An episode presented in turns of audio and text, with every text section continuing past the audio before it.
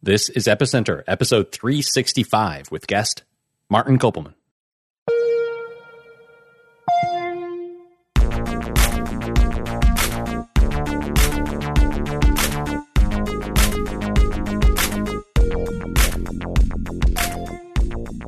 Hi, I'm Sebastien Couture, and you're listening to Epicenter, the podcast where we interview crypto founders, builders, and thought leaders. On this show, we dive deep to learn how things work at a technical level, and we fly high to understand visionary concepts and long term trends.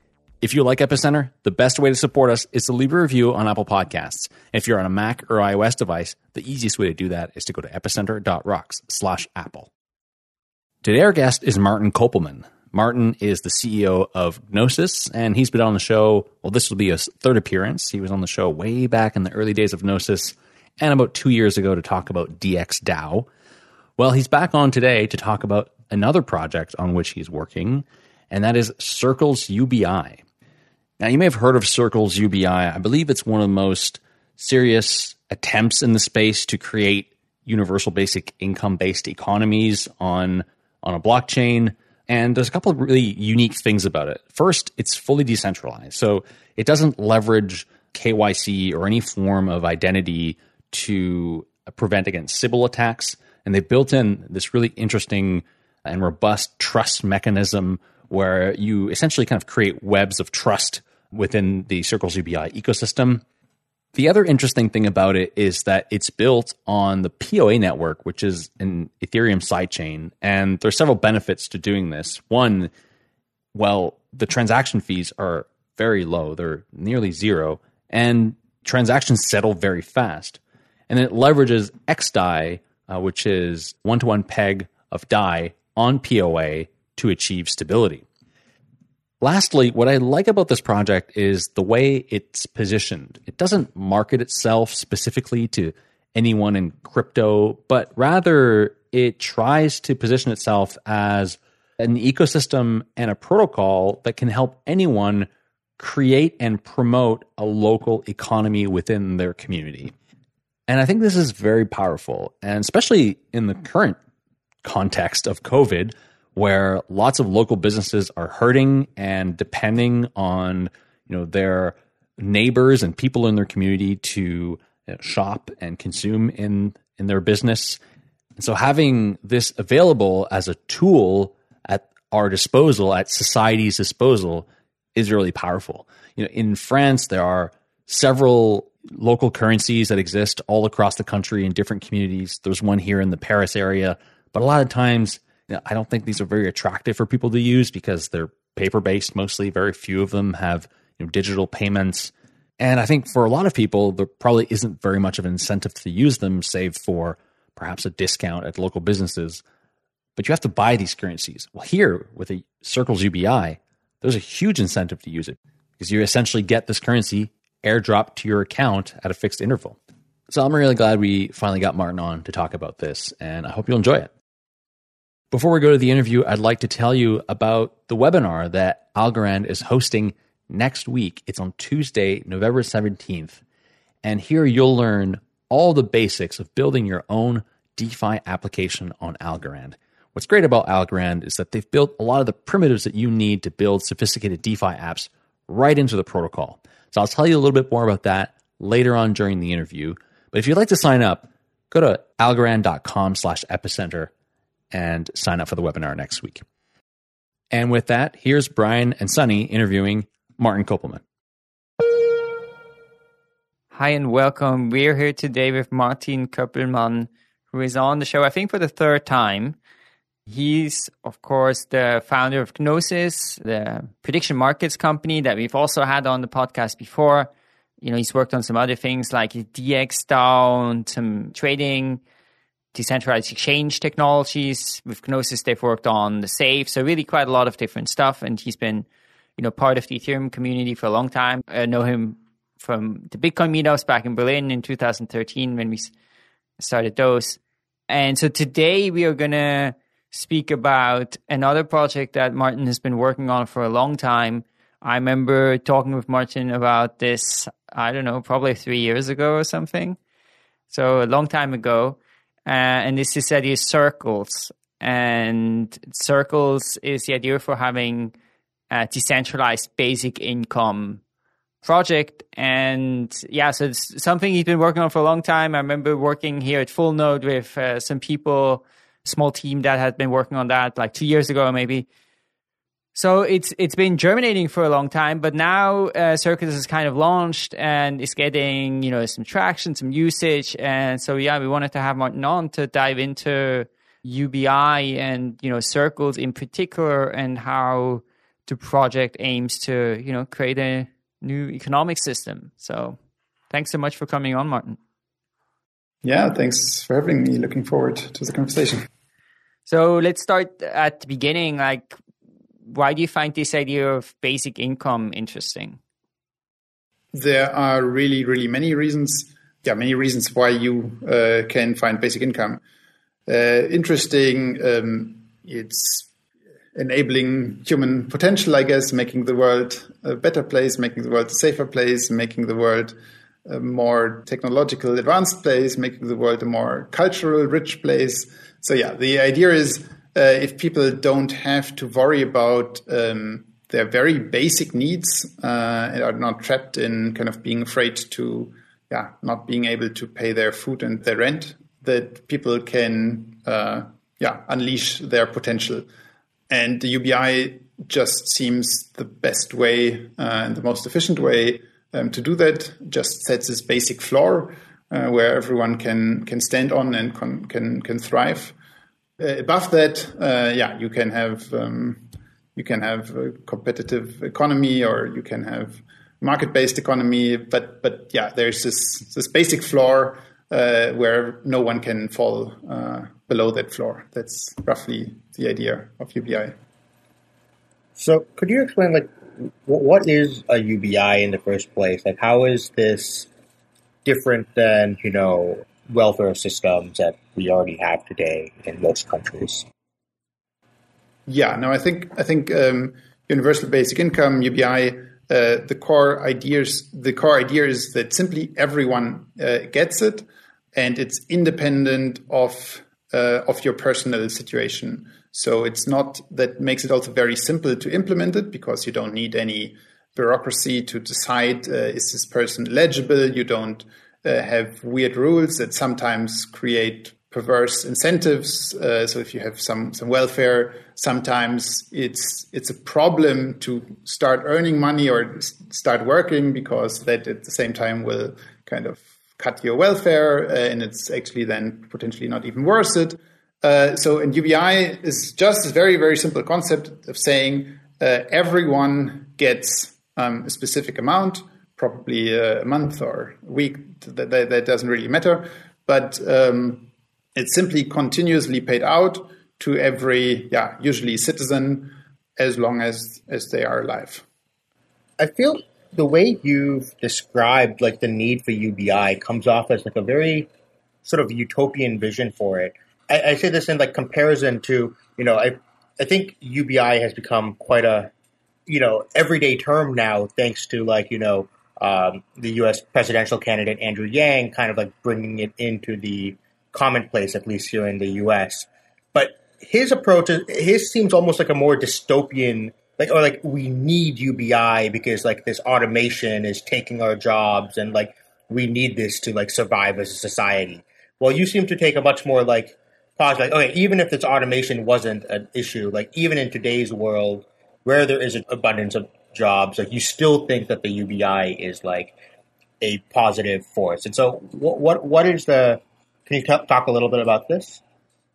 For sure. I mean, I, I see the the automation as a wonderful thing. So, I mean, it basically means that people are free to do something else. Uh, it's to me absurd that we that creating jobs is a goal. I mean, like our goal should be to get rid of jobs, to get rid of work. I mean, like uh, there is, an, I mean, I mean, like the idea that we need to find something that people can work. That that seems absurd to me. We need to find, uh, we need to make sure that that we can produce stuff and that we that we get things done that we need to get done. Yeah. But the explicit goal to say well, we need that a human uh, has something that they can spend their time on. That that seems absurd to me. of course, I understand. I understand where, where it's coming from. It's coming from well, if people don't have an easy or kind of straightforward way to get income and, and so on. So I, I understand that logic. But if you zoom a little bit out, it, it seems really, I mean, crazy to say we need to make sure that there is stuff to do if we can organize society that uh, less people need to work and everyone gets what they want. That's that should be great. Yeah, so I saw this video by uh, Bruce Fenton like the other day on uh, Twitter where he he talked about UBI and he thought it was like such an absurd idea because you know it would mean giving money to like lazy people or people who are not talented. And it, it struck me as such a like where is this coming from? Because it seems like a, a strange idea to me in some way but i think if you're you know if you see it as maybe there's more this like zero sum game and there's a limited amount and you know if you give it to the wrong people then you kind of end up in this bad situation then i kind of understand how this makes sense. But if you if you think of the world more one where there is this like abundance and there is actually enough then it just seems like it would be such a great thing if you can have this basic level sort of distributed to everyone so yeah i, I think it's it's such a great vision. I, I mean, also also one way to look at it is what I mean. If you if you say, well, you shouldn't give it, uh, you shouldn't give it to those people. So what is the consequence? I mean, like let's be radical here in, in our thoughts at least and say, what should be the consequence? Should those people die then? I mean, of course, no one should die, and no one should. Uh, they they will not. Uh, no one will disappear. No one no one should die. No one should uh, and not have enough to eat. So somehow, and, and, and this is by true already. So everyone or base almost everyone living in, in, in the US, living in Europe, somehow has an income. So so it is already whatever the source is, but but people are usually not uh, starving and are usually not dying because they can't get an income. So they they um, they get an income. So the difference is it's of course not unconditional. So uh, right now. To get this income you need to do things. You need to to work. And basically what a basic income is doing is it's not even uh, changing the fact that that that everyone gets at least this this yeah basic income. It just changes the fact that they get it everyone gets it unconditional. So yes you are indeed taking away power from people who have money. Um, so they have obviously everyone who has money has now less power over people who have no money because now everyone has some money and basically the basic income gives you the option to say no. Uh, so it gives you the option to, yeah, if, if, if a job is offered to, to negotiate, uh, you have better, a better bargaining position. But yeah, again, the, the people have incomes already. One of the like very interesting things about UBI is it, it, it, seems to have as like a political goal is it seems to have pretty wide support from like all different so, like spectrums of the political spectrum. Like you know, libertarians see it as like this way of like simplifying the welfare system. I feel like a lot of free market people see this as a way of like encouraging entrepreneurship. So I, I think it's a very interesting like thing that like, kind of breaks past the traditional like socialism capitalism divide that we normally see in like political debates. And what's with UBI, of course, often, right, when like, you know, often people think of it in the context of like a nation state, right, and where it's going to be funded through taxation. You know, like, what do you think are the pros and cons of that versus, you know, this uh, more circles approach of trying to build something that's you know global and decentralized and where you're kind of like printing this new coin yeah exactly so uh, i have definitely no issues with the nation nation issued uh, ubi and of course i would uh, encourage that and luckily uh, several states are yeah, I mean, softly moving in this direction, or at least talking about it. So it's it's not not anymore something that's uh, unthinkable. But at the same time, yeah, I mean, it's exciting that, well, we have now technology to coordinate humans and, uh, yeah, do things without nation states.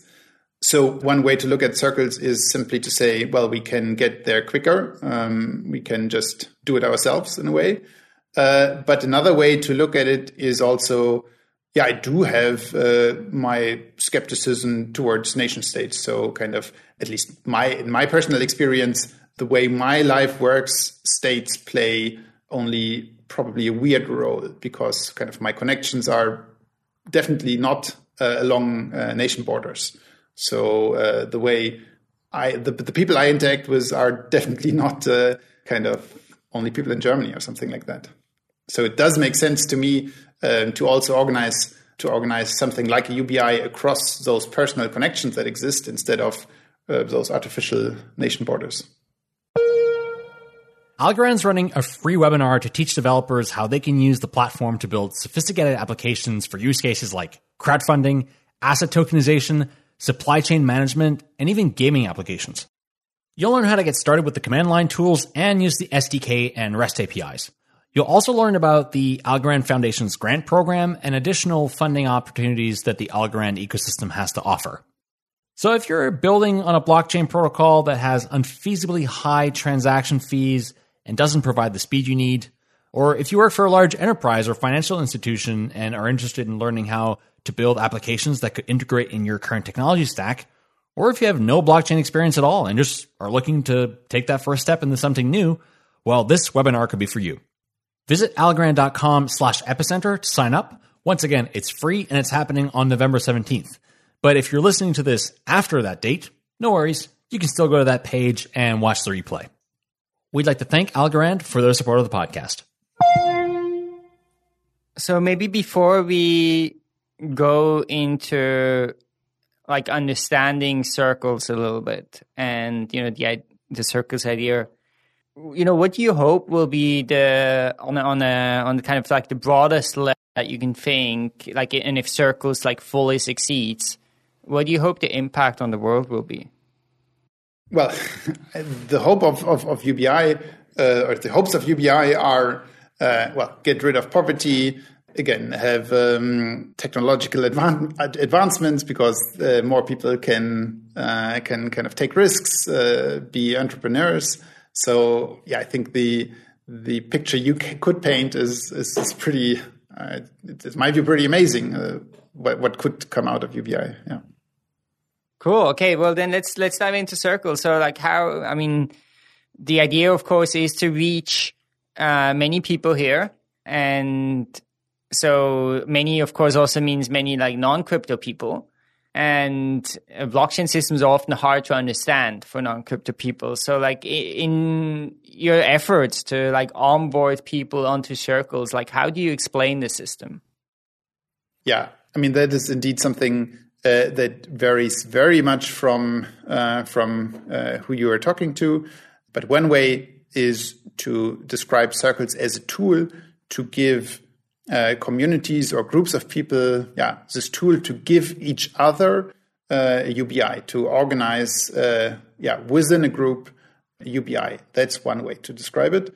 Another way to describe it is to say, let's look at money and um, let's say we can take an existing money system, yeah, the dollar, the euro, whatever, um, and build a UBI on top. So we could have a state yeah, the state organizes and builds the UBI on top. Or uh, if we want this UBI anyhow, we could already bake it into the money system. So we could, yeah, just have a money that has the UBI, uh, yeah, directly implemented. And that, and then the third narrative is from probably those who come, yeah, more from from the Bitcoin world, for example, or that at least know Bitcoin.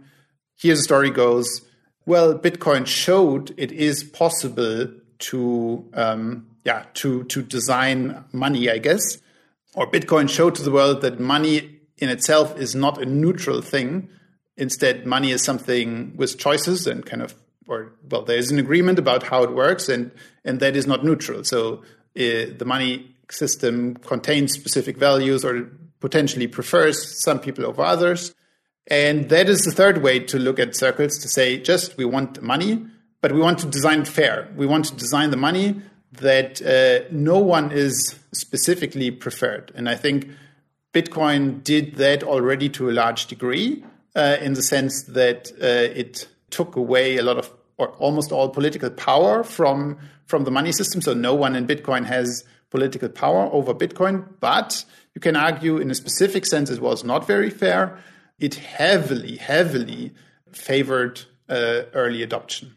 So, uh, like if you if you look globally at Bitcoin, or if you would see, well, let's let's imagine there's an island and there are hundred people on this island, and they kind of somehow agree to what money should we use. And let's say two people on this island have an asset and only they have it. And they say, okay, look, everyone, um, there's only a limited supply and no one controls it. Let, us use this asset as the money.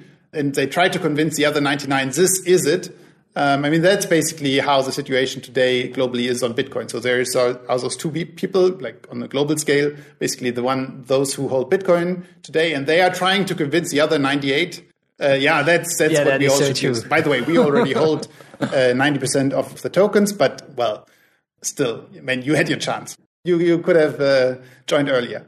So in a way, circles. Or that again, the third way to look at circles is to say, well, we want this fair money, but we want to make it also fair in yeah in, in, in more dimensions. So process of minting new money is first of all yeah everyone benefits from that and not even just like in, in space, so kind of across like uh, across the whole world and not just in one area, uh, but also in time. So also kind of the next generation or people who are born tomorrow, um, they are also uh, yeah kind of benefiting from from uh, this money creation process or the yeah money minting in a way.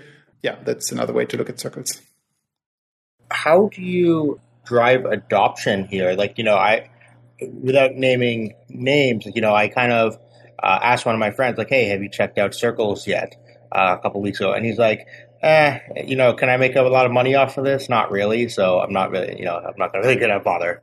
And so the the money making opportunity for like early adopters of cryptocurrencies was a large part of its like rapid adoption. And so, how do you do that here in Circles without that sort of property? Yeah, I mean, um, I mean, there there are two sides to circles.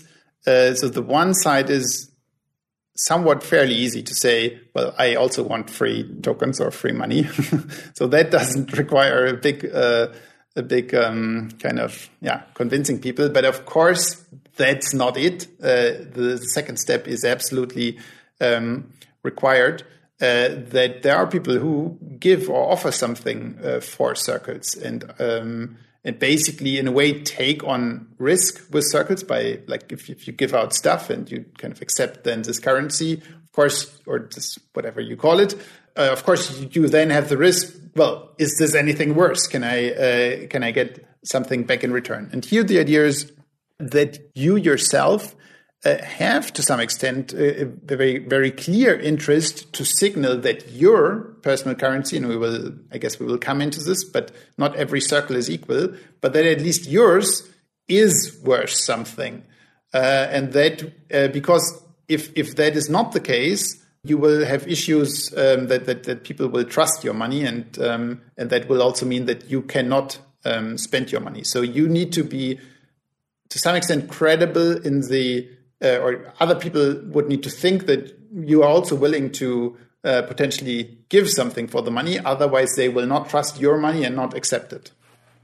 Okay. So I think maybe to understand this better, we need to start to dive deep into the technicals of how circles work. So, can you explain to the, you know, you mentioned this uh, personal money and stuff. Could you talk us through how this works? Right. So, exactly. So, circles is um, yeah we, we are calling the whole system circles, but there is no such thing as one circle coin or kind of token or uh, but instead uh, everyone individually um, yeah kind of issues their own um, personal personal tokens so as soon as you um, join the system you can immediately start uh, issuing your yeah your own personal tokens so let's call mine Martin circles, and you are uh, constrained in like how fast you can issue them. So that is uh, the same for everyone. So globally, uh, the issuance rate is fixed uh, on a, on, a, specific schedule, right? But but but then there are um, uh, everyone has their own. To but then for the user, or um, we largely abstract away from that. So uh, kind of if you are not super, if you don't want to understand it fully, circles will look like in, in many cases that, that they are um, you, you, don't need to think about those differences. And that comes from uh, the trust networks. So what does it mean? So people can trust each other. And if they trust each other they yeah in a way verify each other or kind of agree with each other that they are both yeah using circles and on a technical level trusting someone means you are willing to exchange their circles for your circle one to one. And um, really technical, so trust is, is directional, so that does need to go both ways. But in the normal case, it would go both ways. So if I trust uh, Brian, it means again, I accept uh, his circles in exchange, or I'm always willing to exchange mine. And that is also how the system can scale so, or first of all, in general, the idea is that you only accept circles from people you trust.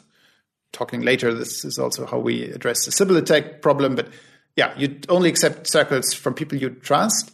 But it doesn't mean you can only interact with people, or I mean, that, that would be a shitty money system if, if you can only like buy a coffee uh, from someone where there is already a trust connection.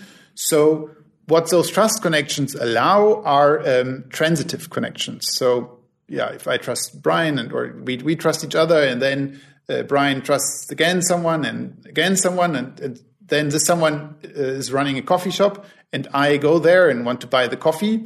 The idea is, well, I pay them with circles, and they would not accept mine because they don't know me, they don't trust me, they don't accept my circles. But again, there is this path. So I can, or under the hood, again, this is all abstracted from the user, can be abstracted. I send my circles to Brian, can exchange them for Brian's circles. Brian is forwarding or without his interaction because he already generally agreed to this um, trust connection. Is, is forward, forwarding his tokens and again is forwarding his tokens. So as long as there is a trust connection um, and this connection needs to be liquid. That's um, a small detail that's important.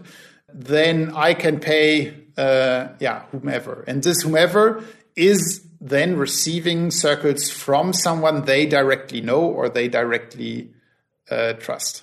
An analogy here, you know, maybe to for people to understand, it, it's similar to Lightning Network in that sense, like this, like trust network where but instead on, on, on Lightning, every channel has the same token, which is Bitcoin.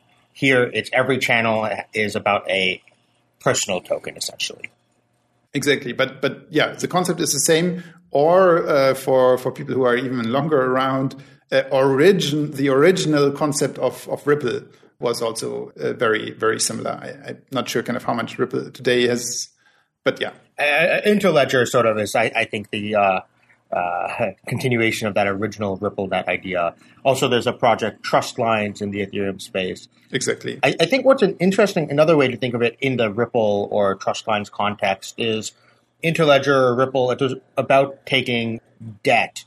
In Interledger, it's basically we keep this channel open between us where we say, "Hey, I owe you uh, 0.1 Bitcoin, I owe you 0.2 Bitcoin, I owe you 0.3 Bitcoin," and then we can settle up at some point in the future. Here it's almost like everyone gets the right like as a human being you get the right to issue a certain amount of unbacked debt per time period for the, the rest of your life exactly so so uh, i mean there are also voices um, to say uh, Circles is a mutual credit system, and it is like it is. A, it would be a different way uh, to look at it. So if I have um, 100 circles, um, or let, let's say that's purely my, my UBI that was issued to me. So my, yeah, as you called it, my right to produce debt. I could also say this is actually zero. So everyone is at zero in the beginning, but everyone has a specific credit limit. Uh, and, and, let's say that's, that's 100 units. So everyone would be at zero. And as soon as, well, but, but I can go up to minus 100. So I can also or one way to look at it is I have 100 units at this moment that I can spend. And well, now I spent uh, those 100 units. Now I, I'm at minus 100 and you might be at plus 100. And it's just in a way a different view on the same data to say everyone is at 100 and now I'm at zero and you are at 200. What's of course the difference is how, to what extent is there the expectation from me if I'm at either zero or minus 100 to, uh, to pay it back. And if, if I'm at minus 100, that the minus already expresses this expectation that eventually I should go, go back to zero. Uh, with circles, that expectation is to a lesser degree there.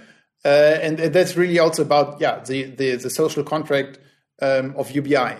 So in general, UBI says yeah you can it's unconditional so or universal, so you don't have to do anything. But of course, the whole system can only work uh, if enough people, well, do something or, or give value uh, into the system. The question is just, does it help to, um, yeah, to kind of have uh, in the traditional financial system to have um, the obligation to, to pay back the debt and, and kind of worst case you need to go to jail uh, or stuff like that, or uh, is there enough intrinsic motivation from people to well later produce just out of their intrinsic motivation value and, and do do things and of course then uh, offer those things um, um, to circles uh, uh also for, for, for circles or for, for money in general one question that kind of came up for me thinking in this like uh, trust context so if, if ubi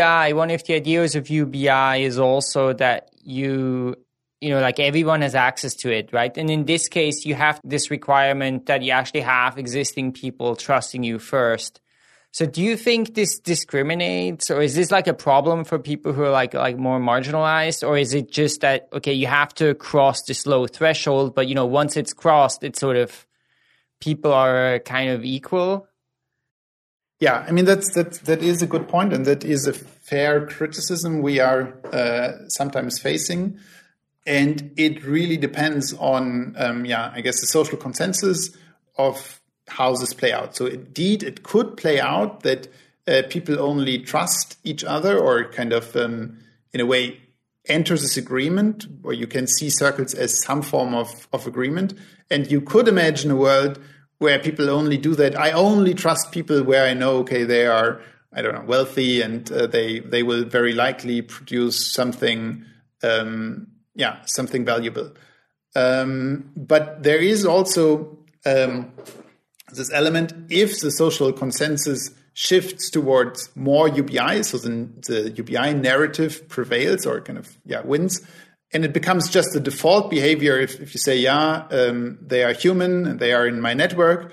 Uh, and I trust them, or th- th- that's why I trust them, and others do this as well, then the tokens the individual tokens become much more fungible because if if many people uh, or at least within an, within a um, yeah kind of uh, within a specific area or within a yeah, kind of locally bound but if many people like just have together the default behavior they trust everyone who is also part of this social network or is part of this place or group then yeah again the, the tokens become much more fungible because uh, now I suddenly have some uh, some tokens. Let's say, like just go the example from this whatever poor person that I never expect to to provide anything useful.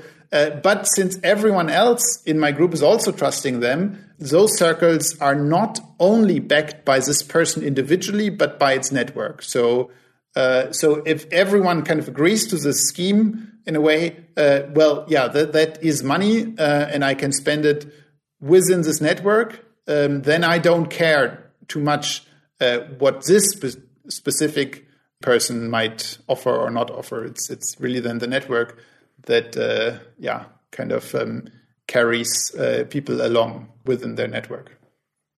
Can you uh, talk a little bit about how Sybil accounts are dealt with or handled in this system?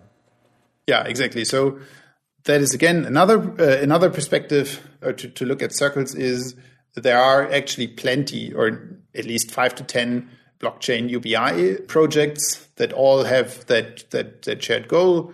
uh, let's just issue tokens and, and, and give it out um, per, per, person. And as you're hinting, your question is hinting to the big problem each of those projects face is a Sybil attack, or kind of who decides who can who can join the network and how do you prevent someone from just creating 100 accounts. Uh, and some or the other some of the other project then tried to come up with yeah you need to kind of upload your photo or do do some some KYC or whatever. Uh, but circles tried to stay yeah completely um, decentralized, so have no no central authority whatsoever that kind of decides uh, who can join. But again, relies on on this trust network. So again, how is it solved, or how does it address the, the Sybil problem? It boils down really to the social consensus that you only should trust a person once. so if I kind of somehow, uh, well, potentially go on Twitter, but or just in my network to people I know, the social, the strong social consensus needs to be I can create a Circles account, but only one. And as soon as someone would, um, yeah, would would misbehave, uh, people should not trust uh, that person, or at the very least, uh, well, kind of only only um, one of those accounts. What happens if someone does that? So, or let, us say uh, I'm trying to cheat. So you guys uh, are trusting me with with, with, with my real account. Uh, and, and, and, that's all fine. But then now I cheat in addition. So I create a hundred, uh, hundred circles accounts and I trust all of them and kind of those hundred, they trust all each other and so on. The important thing now to understand is as long as no real person is trusting those those 100 fake accounts, those 100 fake accounts can spend a small amount within the real network, let's say with, with Sunny, because they are connected to me and I'm connected uh, to Sunny. So this fake person can take their fake tokens, send them to me, and I send the real tokens, my real tokens to you, and you are happy uh, accepting them. But that only works until I run out of uh, real Martin tokens, because then the fake tokens, yeah, I mean there, there is no so no no no liquid trust connection anymore. So all I got was that I now have uh, the the fake token from from my own fake accounts, and they are not worth anything. So I didn't got any advantage uh, by by doing that. And again, the system boils down to as long as people don't uh, trust fake accounts, they are not affected by fake accounts. Right. So basically, you have almost, if you think of in this terms in this network topology, right? Like let's say you're a real account, and then you're connected with other real accounts. Yes and you're connected with like some fake accounts that then you know maybe there's a big swarm of lots of fake accounts the thing when they kind of they can only go through you exactly and sort of like steal money through through this you know this one channel there is and that has this throughput limit right which is kind of the circles you have. So exactly. yeah that makes a lot of sense right? And i think that's a it's a very elegant yeah it's an elegant solution. How do i detect that there are like someone has a Sybil account? So let's say i have like you know multiple groups of friends that are somewhat, you know, isolated. I go with my, you know, football friends and, you know, I make an account with them, get them all to trust me, and then I go with my like crypto friends and have them make an account and all trust me. How would these two groups even be able to realize that they I have a, a, duplicate account? Yeah, I mean, I, I think uh, I would I wouldn't make the claim that that is impossible specifically if you indeed would have kind of two completely uh, distinct or like yeah completely non-overlapping networks but i would claim a most people kind of the, the networks are somewhat overlapping. They're not kind of clearly separated. That's point a. And point b most people don't screw or don't want to screw kind of their people. They are they have a personal and direct uh, relationship or kind of kind of their friends. So uh, yeah, I mean, Circles does assume uh, some form of honest behavior within friends. But that being said, the the damage that like if if one out of hundred people or one out of thousand people uh, does that anyhow and kind of might even succeed with that, uh, the damage to the whole system is is or I mean that wouldn't be a problem. That's basically like uh, like maybe half a percent of all money is um, counterfeit. Would it be helpful though to do something like if let's say my address on the chain was like the hash of my yeah. legal name plus my birthday or something. So that way when you know brian comes along and says like hey here's this new i just made a new account i can take his name and his birthday hash them and see hey why is there already an account here? That is something we left open to a large degree because we think those are social norms that will evolve and we don't exactly predict how they evolve. So currently we, we see really different behavior. So one is obviously like your Twitter account is like if you tweet it publicly, then it's well, then it's already harder for you to if you use your normal normal like face and normal name on Twitter, then it's already pretty hard to say uh, to to kind of deny that or to to then create a second account. That, that's one way. But another way is uh, again there are those much more local and much more non-blockchain or very specifically in Berlin we have we have groups where people just meet in person and and uh, and it's it's much more uh, personal and and yeah there there is this community where people know each other and uh, again I, I think um, the likelihood that someone tries to fraud that or fraud really the f- people they are directly interacting with seems reasonably low. Regarding this throughput notion I mentioned before, so is it the case that basically you know, this throughput limit that each user has then also grows proportionally because they get, you know, every day they get more circles. And do you think that's a significant factor? Or? Yeah, I mean, the, the, the, throughput limit, I mean, there are again different ways to look at it. You can say the well, total amount of circles you get, or as Sunny mentioned earlier, the total amount of debt you're allowed to create. Yeah, of course, the idea is that that continuously increases over time. One thing to note is trust connections, or if, if we are again looking at this, this um, attack uh, scenario, well, you can cancel trust connect, trust connections. So, well, if, if you feel like you are kind, kind of drained, or the, this, the circles are just always drained immediately, uh, as, as the throughput or kind of as, as new circles are issued. For some reason, you always end up with those circles and you can never spend them anywhere. Um, then it might happen that you kind of talk to the person, well, why can't I spend them any, anywhere? Is why is no one else trusting you? Uh, why are you not offering anything? You know, an earlier version of the paper, I remember there was like this concept of validators and it, it's very different than like not it's not like the same thing as like proof of stake validators. It's a very but then I noticed it was actually removed in the latest version of the paper. So could you tell us a little about what that was and why that was removed? Yeah, so uh, so those are, are, things. So there were two concepts of validators and groups. Um, those were just two things that are possible uh, to build on top, and we just decided, okay, let's let's have the pure, the purest uh, kind of basic version, and and uh, if needed or if wanted, uh, we can build those things uh, on top.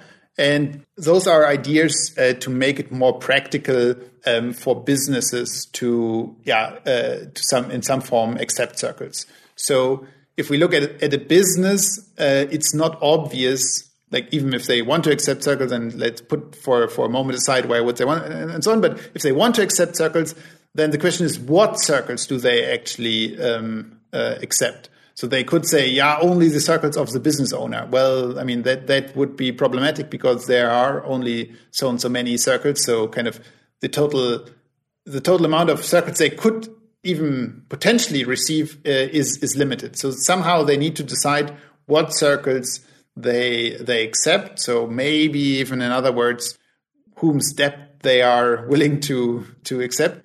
And and here, uh, yeah, there is the the concept, or there can be a concept of of validators, or you could even call it like lists or something like that.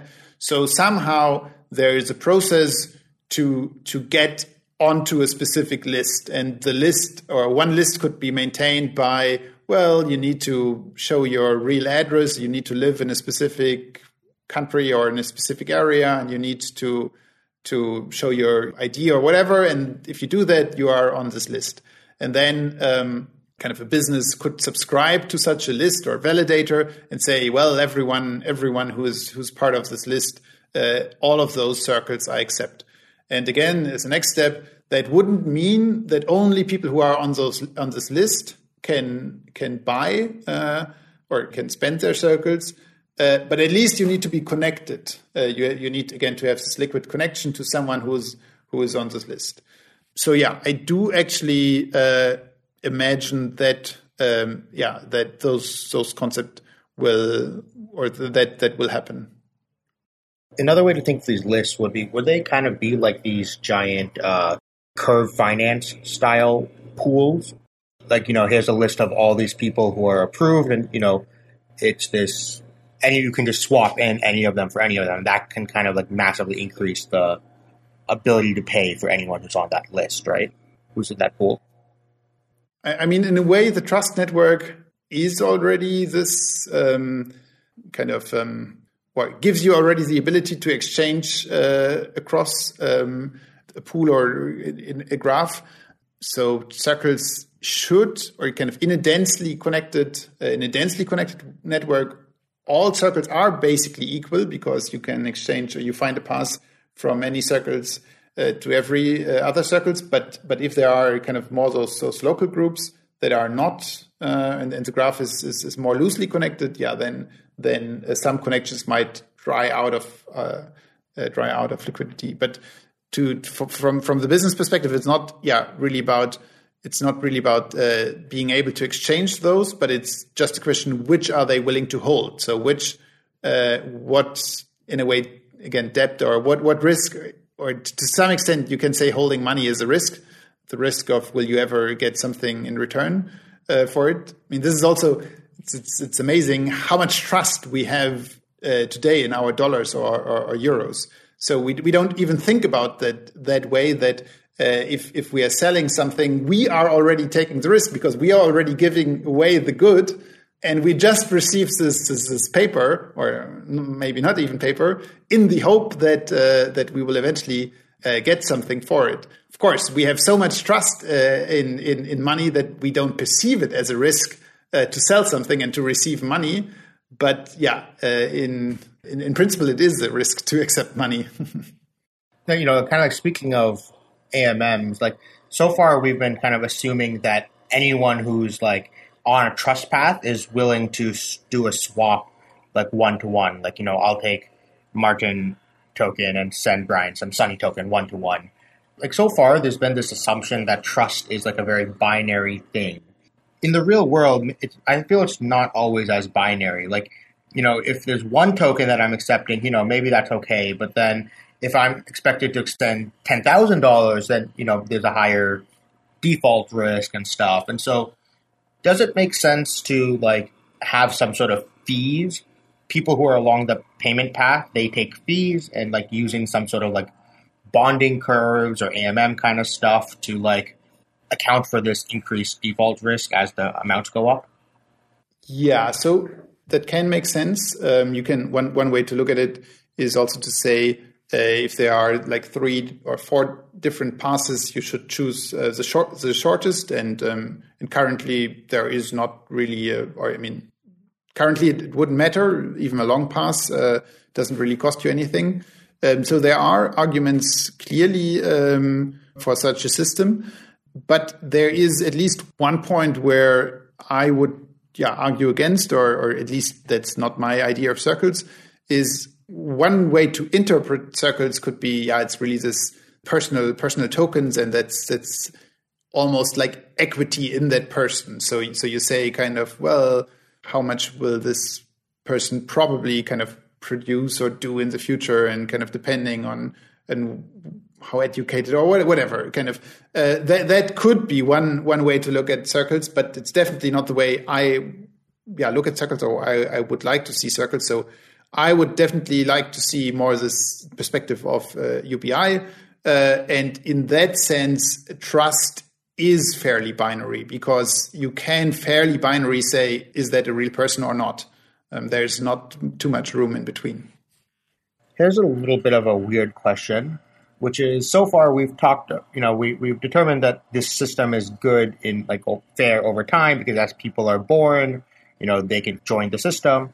What happens when people die? If I die tomorrow, Sunny tokens are already all throughout the network and more Sunny tokens are keeping minted because my account is still existing on chain. So how do we deal with this? Yeah, yeah, no, good question. So there can be different social social consensus around um, how to deal with that. But the idea I would strongly advocate for is first of all, of course, your minting should stop, and we have already implemented that to some extent in circles because there's simply this, this dead man switch or kind of this, this concept that if you don't poke your account at least every three months, then it will stop, or then you will not be able to any. Uh, yeah, you, you, would basically need to create a new account uh, after that. So that problem is to some extent solved.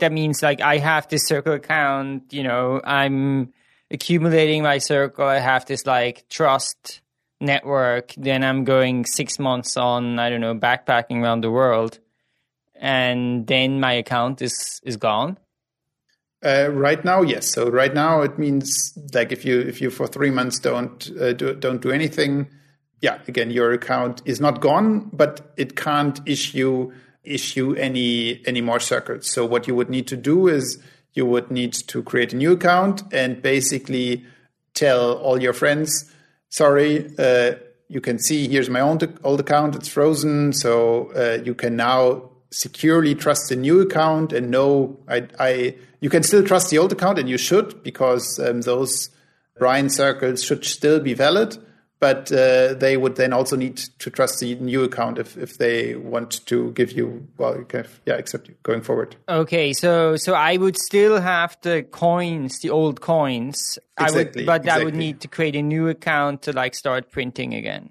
or minting yeah, I, I, mean, like like te- technically speaking, an account is well, a smart contract wallet, and uh, it's it's just a, and also safe actually. But so so that that you still have access access to, and and all the all the tokens that are in there, you still have access to.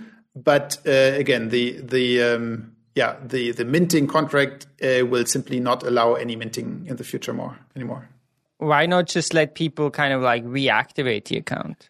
to some extent it addresses uh, Sunny's question about like what what is if people die, but to some extent it also uh, deals with the problem: what if I lost my account? So um, if I if I just lost my key, uh, I mean, kind of any form of reactivation is of course problematic because I mean, who who who is allowed to do that and and and, and so on. So if you lost the key uh, and there is no central authority, well, general problem. But in circles, the simple answer would be, well, you should create a new account. And now, but you, now you need to go to to the people that previously trusted you and say, please now trust my new account.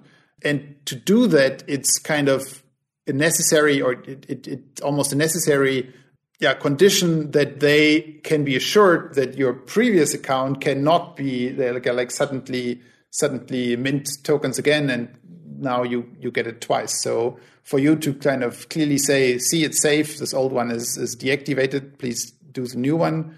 Uh, it's yeah so one of the uh, things about like the economics of circles is that the you know we have this sort of I forgot what the exact rate was, but I'm getting like you know maybe 200 circles a month or something as there's more circles being printed, this is sort of causing this inflation.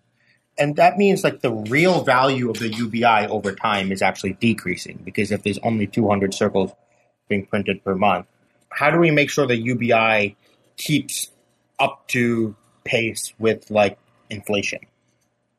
Yeah, so exactly. So there is so if the uh, if the issuance rate would be fixed, uh, and currently it starts at eight circles um, a day. Uh, so yeah, two to 40 roughly a month.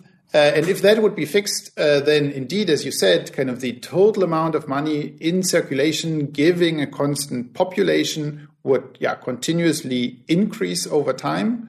But you could then argue the relative amount that's kind of newly minted um, or given out as UBI would, relative to the total amount, actually converge over a long time towards zero. Uh, so in a way, you could argue the inflation would go towards zero. That could potentially mean that the UBI also the value of the UBI goes uh, towards zero, at least over a long long time time scale.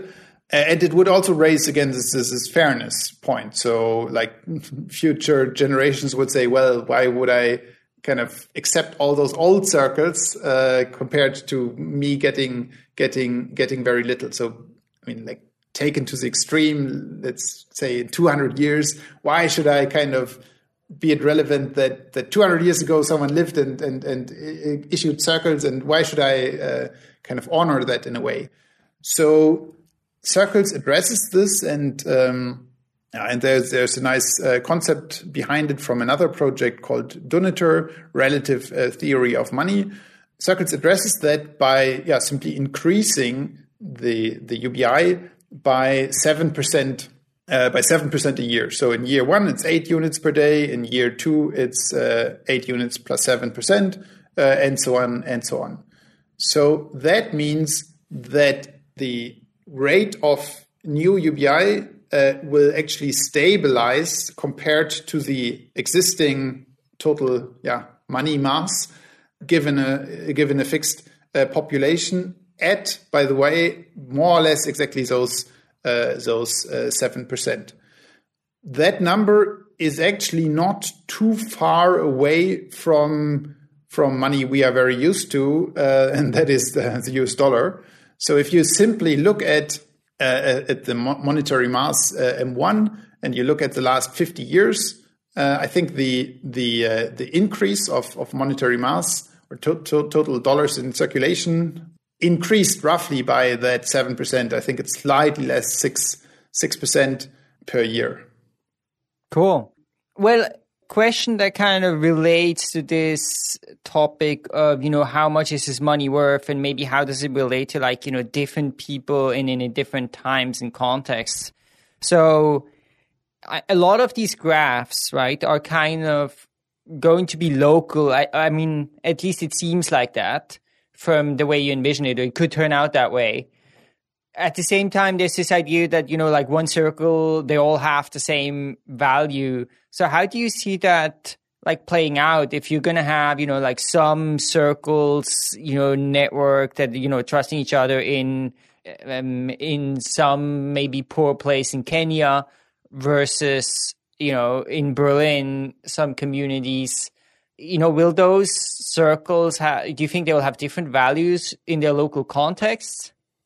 Yeah, so that really depends on how strongly, um, yeah, two graphs or yeah, two two graphs are connected.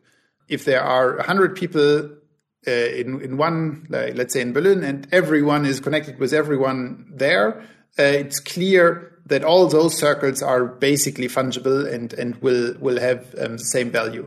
Now, in another place, again, another 100 people are all connected with each other. Um, within this context, within this place, all those circles are uh, will have the same value.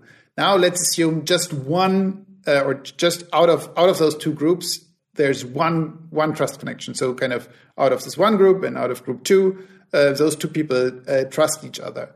So now, for a very very limited capacity, there is the capacity uh, to flow for, for value to flow one to one. But then, of course, uh, it could happen that this flow kind of dries out, and that would be simply if anyone out of this group make, makes a purchase or kind of uh, in, in in in the other group, then yeah, money flows out of this group to the other group, but then this connection is um, yeah dried out, or any more money cannot flow, and with, with which effectively means that the two groups are basically disconnected uh, at this point.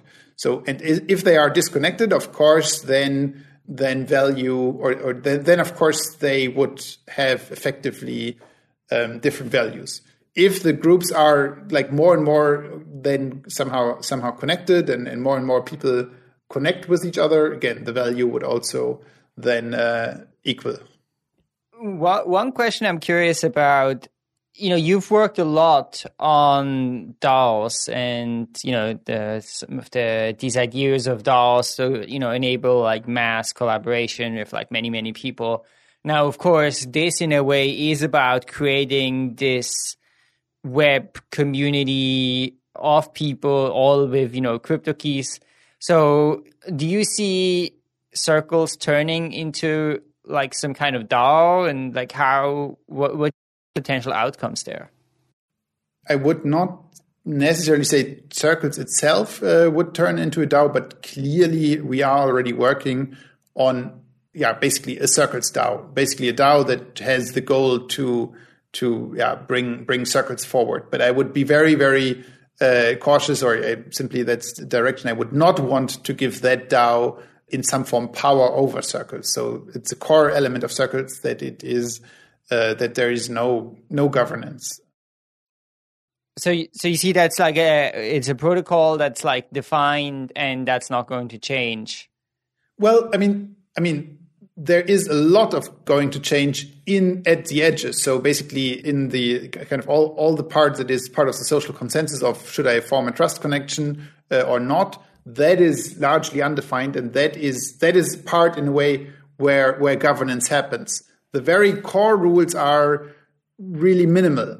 Probably the only parameter um, that is that is something that is uh, yeah kind of worth discussing uh, is the or that, that could be um, a thing where people might have different opinions about is is seven percent.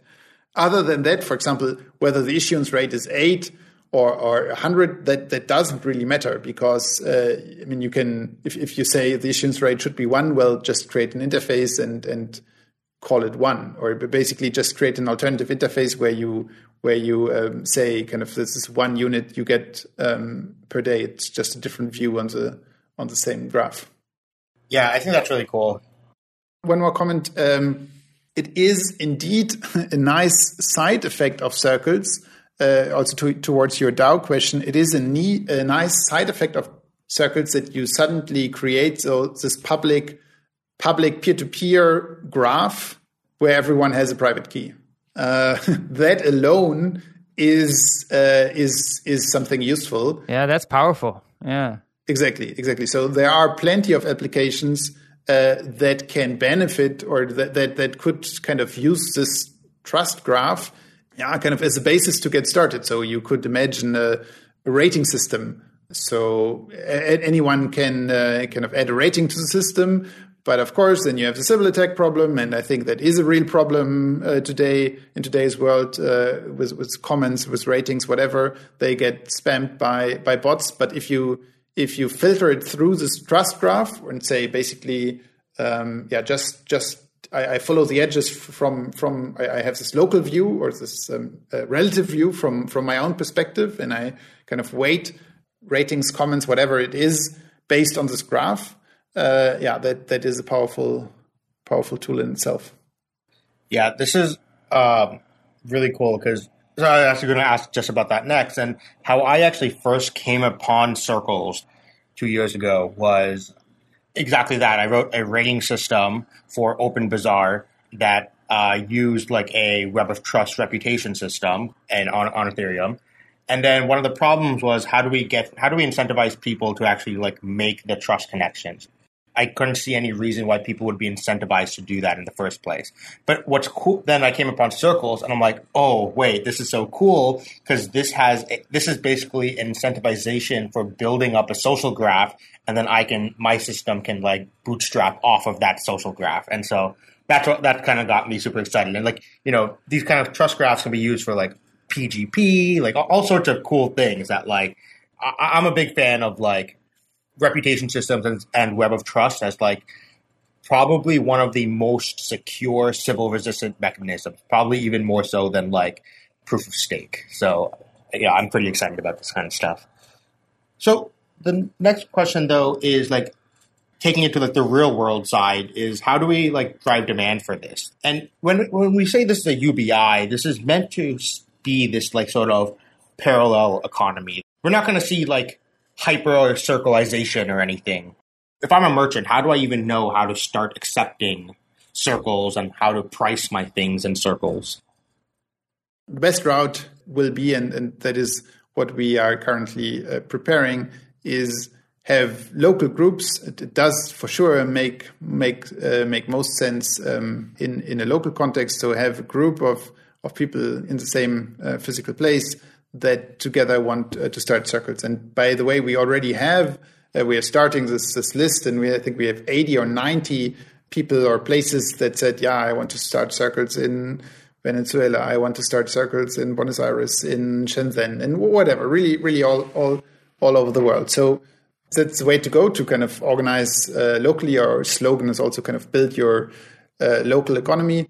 One really nice story I already have, or we already have, uh, was someone who said, "Yeah, I'm, I'm a small landlord in uh, Cadiz in Spain, uh, and I have here a few shops uh, in my building, and because of Corona, they are struggling to pay the rent."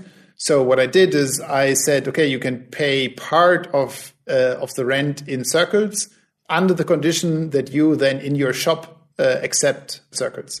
And of course, those are kind of the perfect, yeah, kind of stories or, or ways uh, how we how we could imagine circles getting bootstrapped, and we are trying to develop this playbook of um, yeah how to locally get uh, yeah community going that again in a way is giving each other uh, this basic income because that's what what circles is. So the basic income will of course not come from kind of out of nowhere. It will come from the people that are using uh, using circles. And in a way, if someone is receiving a basic income, of course they are receiving it from their network, from their community.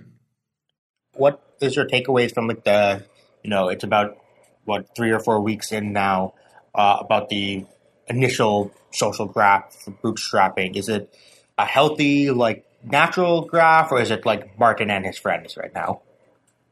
Well, it's definitely well beyond uh, uh, my friends. I think it's currently 40,000 uh, 40, accounts. Uh, there, there were two parallel, fairly disconnected graphs. So uh, we actually started it at a local event here in Berlin. We had a, we had a meeting or a meetup, or and that was already a process of uh, months before that we like talked to very different entities here and there was there was um, an event with, with with 50, 50 people, and that was really kind of the at the moment Circles network. The contract was deployed, techni- technically speaking, uh, the Circles launch.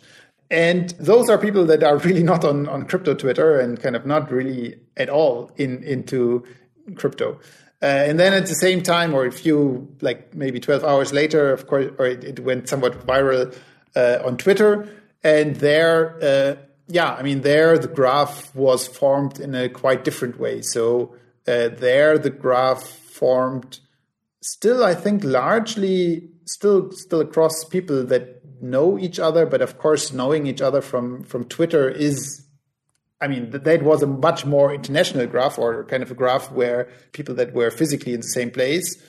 So yeah, that will be interesting uh, how how that will play out and kind of how meaningful those connections, those uh, I, I, guess Twitter connections can be. Of course, the the, the, the things that can be sold, yeah, traded or exchanged uh, digitally.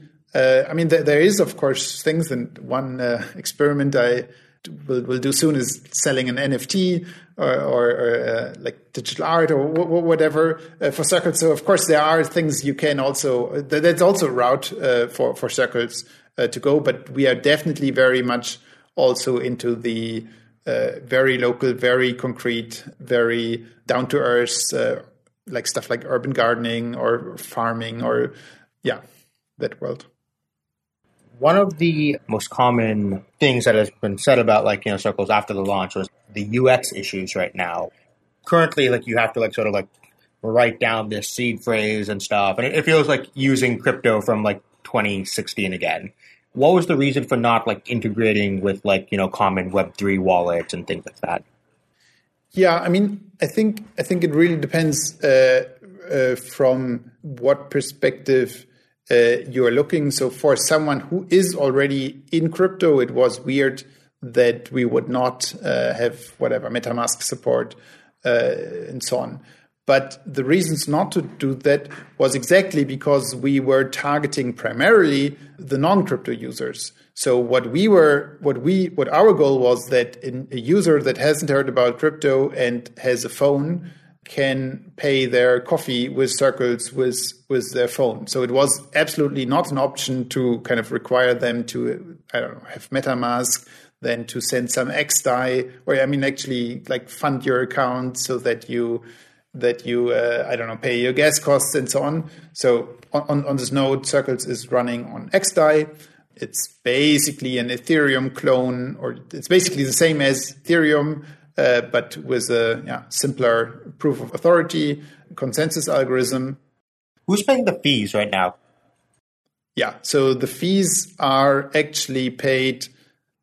we have a relay uh, relay network, so transactions are relayed and yeah, kind of the Circle Circle's wallet is is paying those those gas fees in XDAI, uh, but are actually refunded uh, in circles. So so the user is paying the some circles, some tiny amount of circles to the relay service, and the relay service is paying uh, the fees in XDAI. Luckily, fees on XDAI are basically close to zero, uh, so it's not not really a concern. But again, talking about the UX perspective, yeah, I mean, you can. I mean, I of course we got the the messages from from the crypto world that they uh, would prefer kind of the MetaMask route, but again, I would argue the UX. Uh, in a way, is uh, or made made made quite quite some steps. So because we are again abstracting all this uh, signing of transactions, we are basically using this, this uh, burner burner style wallet. So your private key is um,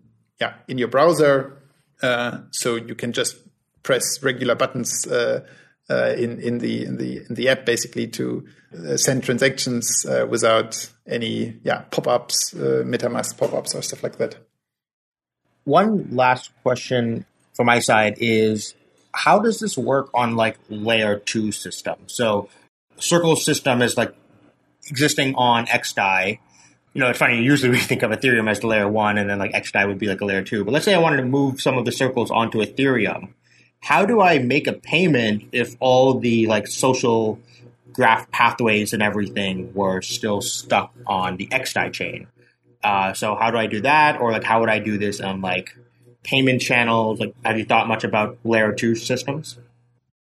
Yeah. So in general, I would say circles uh, can scale quite well because you don't uh, need that global state. You only care about your local state. So there are indeed scalability solutions like uh, Lightning or yeah, equivalent would be Raiden that would somewhat naturally fit uh, fit for circles.